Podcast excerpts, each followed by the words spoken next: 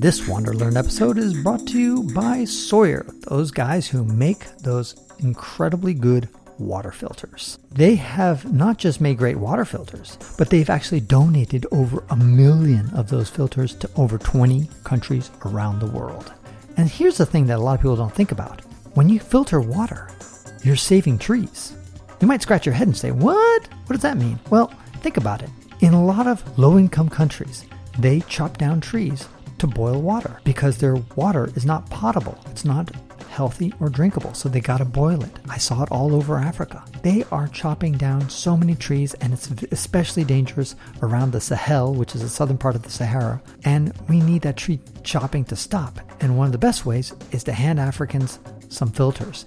Once they realize the power of that and that they don't have to go and lug and cut trees down, that will help change the world and help lower deforestation and lower the and improve their lives. Their filters last over 10 years and they also reduce diarrhea up to 90%. By December 20th, Liberia will be the first low-income country to have clean water from border to border. And that is thanks to Sawyer. So go to Sawyer and check out their products and help them out because by helping them out, you're helping out other people get clean water as well. So, welcome to the Wander Learn podcast. I'm your host, Francis Tapon. In this episode, it's an Ask Me Anything episode for my patrons, and I'm going to distribute this out there. It's actually one of my patrons, Yida, who asked a bunch of questions, and I figured, well, I'll just make a podcast just for Yida. So, here we go. Um, he wrote I was looking through your Nigeria chapter, and I like what that you included information about African planned cities. I learned something new, and I didn't know that there are two new cities that are multi billion dollar cities uh, by Abuja, which is the capital of Nigeria. Urban planning seems to be such a difficult challenge in places like Lagos, which is the biggest city in Nigeria and the biggest city in Africa. So I'm interested in your perspective, he writes. He says, Is planning and designing Nigerian cities a futile exercise because the plans get outdated by the time it is implemented due to the rising population and traffic congestion? Were there any particular cities or neighborhoods in Africa you felt safe in or were impressed by? Or perhaps there were cities where you could tell the planners had good intentions and put a lot of effort into it, but it didn't work as planned in reality? These are all really good questions, Yida, so let me try to answer them. It's not a futile exercise. City planning is an old, old art and practice that civilizations have done all over the place. And even back in Egyptian times, when you had the pharaohs deciding to put a lot of the necropolises on one side of the Nile, that was kind of a planned thing. There was nothing there at that time, and they decided we're going to make this a ne- necropolis. Also, you see Washington, D.C. was built on a swamp, so was St. Petersburg in Russia. So there is a long history of successful planned cities. And I think the fact that Africa is trying to do that is not unusual. And in fact, Africa has already been successful at making quote unquote planned cities. One example is Abuja, the capital of Nigeria. What happened was, this is a common theme actually in human civilization where a country is formed they have the most biggest the biggest city is usually on the coast. For example in this case it was lagos. And they said okay well you know we have this big city on the coast and we need to you know kind of populate the hinterland and maybe put our capital in the center of the country strategically. And that's what they did. Abuja is just that city. There's another example of that happening right now as we speak, which is in Tanzania. Tanzania, the biggest city is Dar es Salaam and that city is uh, being replaced by a new city built, quote unquote, artificially. Well, I mean, it already exists there, but it was a tiny little town. And I'm blanking out on the name. It starts with a D, Dodoma. And that is going to be, or in fact, it already is, the capital of Tanzania. And Brazil did this, by the way. Rio de Janeiro was the capital for a long time, and they decided, you know what? We've got all the population and of, of Brazil, practically 90% of it was sitting there on the coast. And we need to kind of do something inland besides Manaus. So they decided Brasilia. and they was it's a planned city has like five highways. It's a crazy place uh, to in some ways to visit, and you might say it was a failed experiment because very few people live there. You got these five lane highways that very few people actually use. But one day Brazil will grow into it, and it did have an impact in trying to spread out Brazil's development so that it wasn't only focused on the coast. So I'm not against planned cities. I think it can be a useful thing. I know that also Moscow is doing that. There's been many people that have been trying to do what Silicon Valley did, which is create this kind of tech haven. And in Moscow, they're doing they're they've done that. Some people say successfully, some people not. Dubai, another great example of an artificial quote unquote city. I mean, 30 years ago there was it was just plain desert out in, in there, and now suddenly you've got you know, one of the most touristic places in the Middle East, probably the most touristic place on the Middle East, and has been a center for all sorts of commerce. So the list of things like that go on and on, and uh, there's nothing inherently wrong with it, uh, but Yida is right in the fact that this takes many, many years to plan out. And if you have a fast growing population, that can make things quite difficult because you have to kind of counter that, and you're trying to catch this thing that's going too fast. So, um, traffic congestion is another issue. The same thing. The only way to solve it is to have some subway system. And in Africa, as far as I can tell, the only sub-Saharan subway system that I remember seeing is in Johannesburg in um, South Africa. Aside from that, there is no uh, subway system anywhere in the sub-Sahara and that's because subway systems are really really expensive. You got to, to to build. And so for them that you know time in africa is less valuable than money. Um, and so or at least it's not worth much. And so a city that puts up with a two hour congestion to go from one end of the city to the other it's not that bad versus if that's in tokyo two hours of congestion that's just unacceptable for a high income country like that so one day, um, as these African cities continue to get richer, then they will hit that threshold when all of a sudden it makes sense to make subways and do that. So uh, until then, uh, you can expect uh, traffic jams. And by the way, traffic jams are pretty much a thing everywhere in the planet. I mean, I d- I don't think I've ever been to a city that's over a million or two million people where there is no traffic.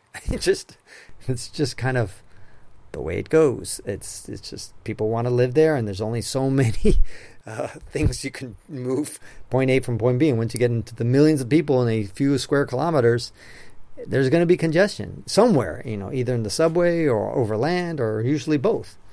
Um, you know, it'll be interesting to see once we go uh, beyond that. We go into other uh, places like uh, the air, and we start getting congestion and traffic congestion in the air. Some people say we're already there, but frankly, I don't. I don't see it until I start seeing the sky filled with uh, flying planes and, and drones. Then I don't think we're there yet.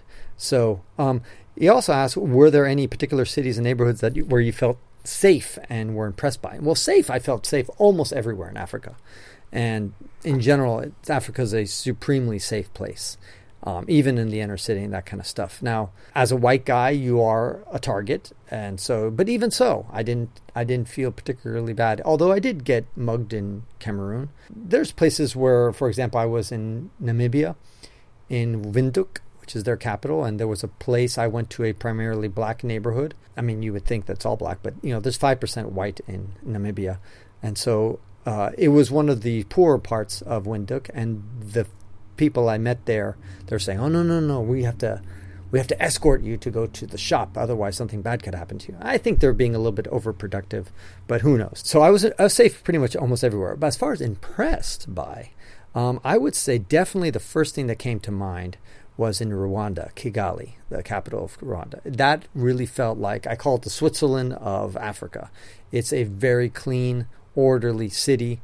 Uh, relatively little traffic. It's one of those exceptions. How you know you could say that you know high density, high population, and yet traffic kind of flows relatively well. No trash on the street, which is uncommon in most of the sub-Sahara. The other one is Abidjan, in uh, the biggest city in Cote d'Ivoire. And by the way, speaking of Cote d'Ivoire, their capital is also a quote-unquote artificial city. The capital of Cote d'Ivoire is Yamoussoukro, Yamoussoukro is the hometown of one of their first presidents. And their first president was this egomaniac. He did a lot of great things for Cote d'Ivoire, but uh, and one of the things he did was build the biggest basilica in the world. And there you go. It actually bigger than the Vatican. I mean, it's just ridiculous. And I didn't even know about it until I got there. And I just turned a corner. I saw this enormous basilica. I was like, what? What's this thing doing here? Um, and he tried really because it was his hometown and he wanted to become the center. And it was in the center of uh, Cote d'Ivoire that he wanted to make it to be a rich, fabulous capital. And that is an example of a relatively failed. I say most people would say it failed because Abidjan continues to be really the economic political uh, center of the country of Cote d'Ivoire. So um, that's an example of a failed experiment. But I was impressed by Abidjan. It was quite quite nice. I also really like Dakar in Senegal. was a nice was a nice town to go. I love the gleaming towers of, of Dar Salaam. There's like these three super great towers. Dar Salaam is not as bad as I expected it to be. I thought it was going to be really bad. Same thing with Nairobi. Nairobi was actually surprisingly um, well managed and developed and uh, paved roads, although they have too many uh, these dos d'âne in French, but it's uh, speed bumps that are everywhere. Uh, that's just ridiculous. Then that's a pl- it plagues the entire African continent. Are those these speed bumps that they put everywhere? And of course, Cape Town. Everybody loves Cape Town, and Windhoek, which is the capital of, of Namibia, is also great. Kinshasa, I thought was going to be a complete disaster, but it really wasn't. Um, it turned out to be better. And I guess that's a common theme. A lot of African cities I hear about, you know, like oh, and I just expect like complete disaster and and and really uh, I guess maybe my expectations were so low that it's really not so bad. And then thinking about North Africa, really a gem out there is um, Algiers, the capital of Algeria. Just a wonderful, wonderful city. Um, highly recommended. And I did not go to any of the northern cities in Libya. Uh, Tunisia, anywhere you go, is pretty clean and great. Then you have Egypt, which is you know, Cairo is kind of uh, you know one of the biggest cities in Africa, and and it's chaotic, but you know it's okay. Let's take a 60 second break to thank one of our sponsors, icelab.co. This is the best time to move to the mountain town of your dreams. COVID 19 has changed how the world does business, and many people are now working remotely. So why not live in the mountain paradise you've always dreamed of? The Gunnison Valley in Colorado is that perfect place. Why? Because it's nestled between four spectacular mountain ranges. It has 750 miles of biking and hiking, and Crested Butte's, world class skiing. And then there's that award winning school system. It's got it all.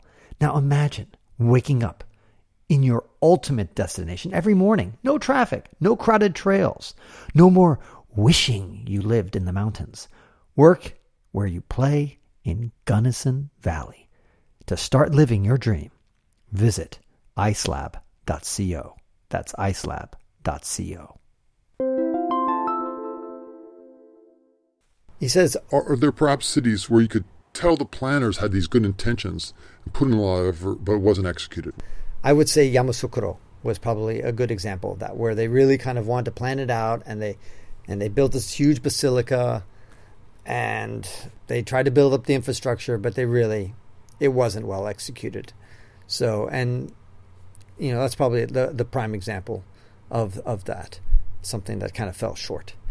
Okay, he says um he says as you wrote in a detailed section you wrote a detailed section about malaria. So I sent out uh, to my patrons the chapter on Nigeria unedited, 30,000 words. 30,000 words to put that in perspective a book can be 30,000 words, a small book, but uh, most books are like 60,000 words, you know. So basically it's almost half a book.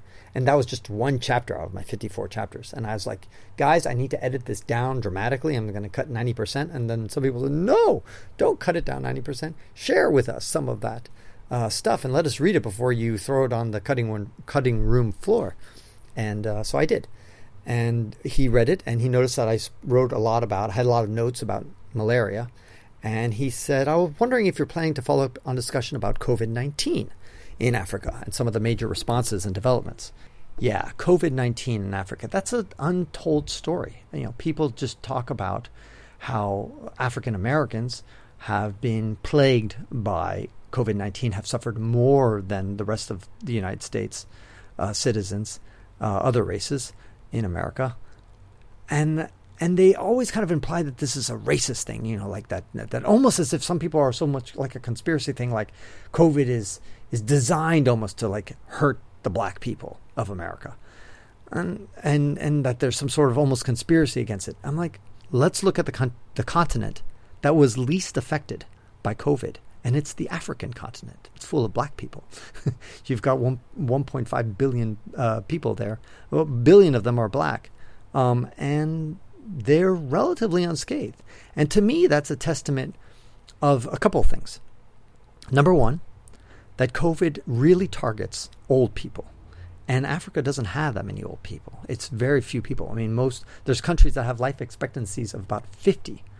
Uh, most Africa is a little bit higher; it's closer in the 60s. But there's some countries in their 50s, and finding a person over their 70s is rare in Africa, in, in much of Africa. So um, that to me is the biggest reason why Africa has not been that impacted by COVID.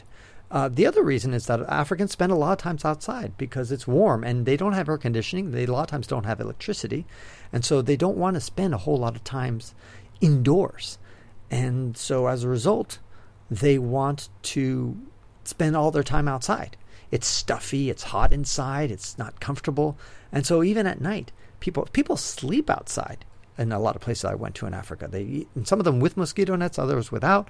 But the point is, is that by being outside, it's another thing to get rid of COVID or to to not have so much exposure to it is being outside.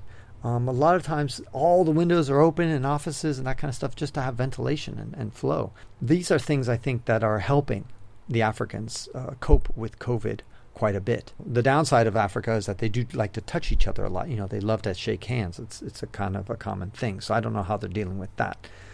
And they are incredibly social people, so that's another downside that they have. But overall, it's showing to me that the the biggest predictor about how you're going to be affected with COVID is your age.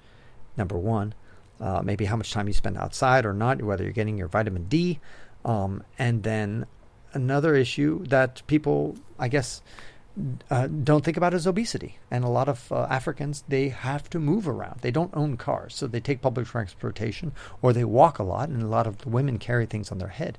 Now, obesity is increasing, but in general, it's one of the least, uh, it's a relatively thin continent, certainly compared to Europe and North America.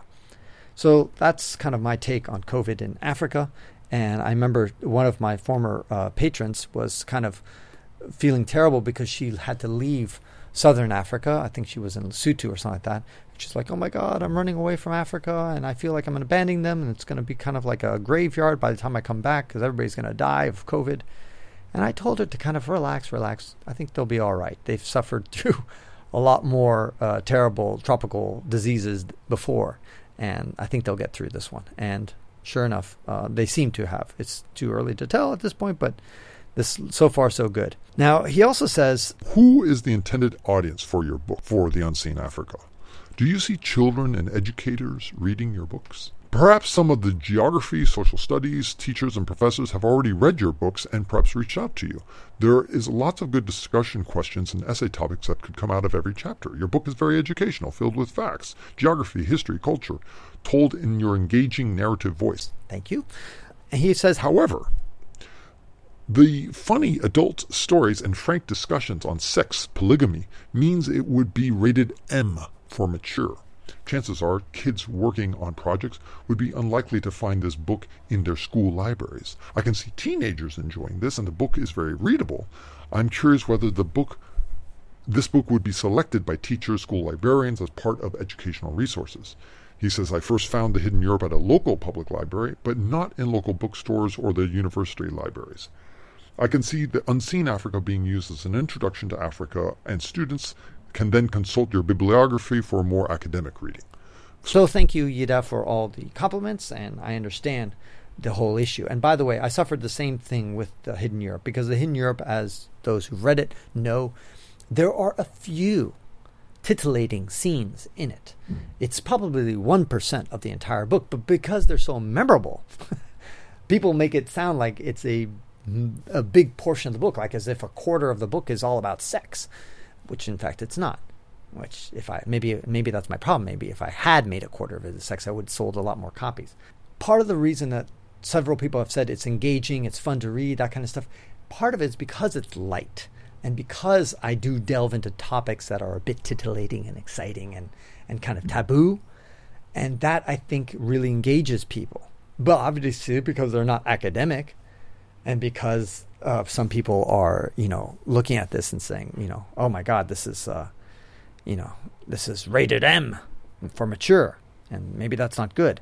You know, it's hard to write a book about the unseen Africa and not talk about the unseen sides of Africa. And one of the things that is just not talked about in the media is sex and polygamy and sexual relations and all that kind of stuff. And I think it's something that needs to be, it doesn't need to be talked about, but I would like to talk about it.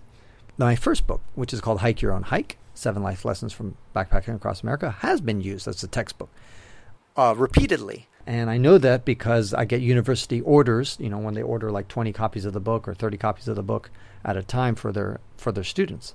So I know it's getting used. The Hidden Europe has not, and I think it could be and should be. And so the same thing with the Africa. But you're right.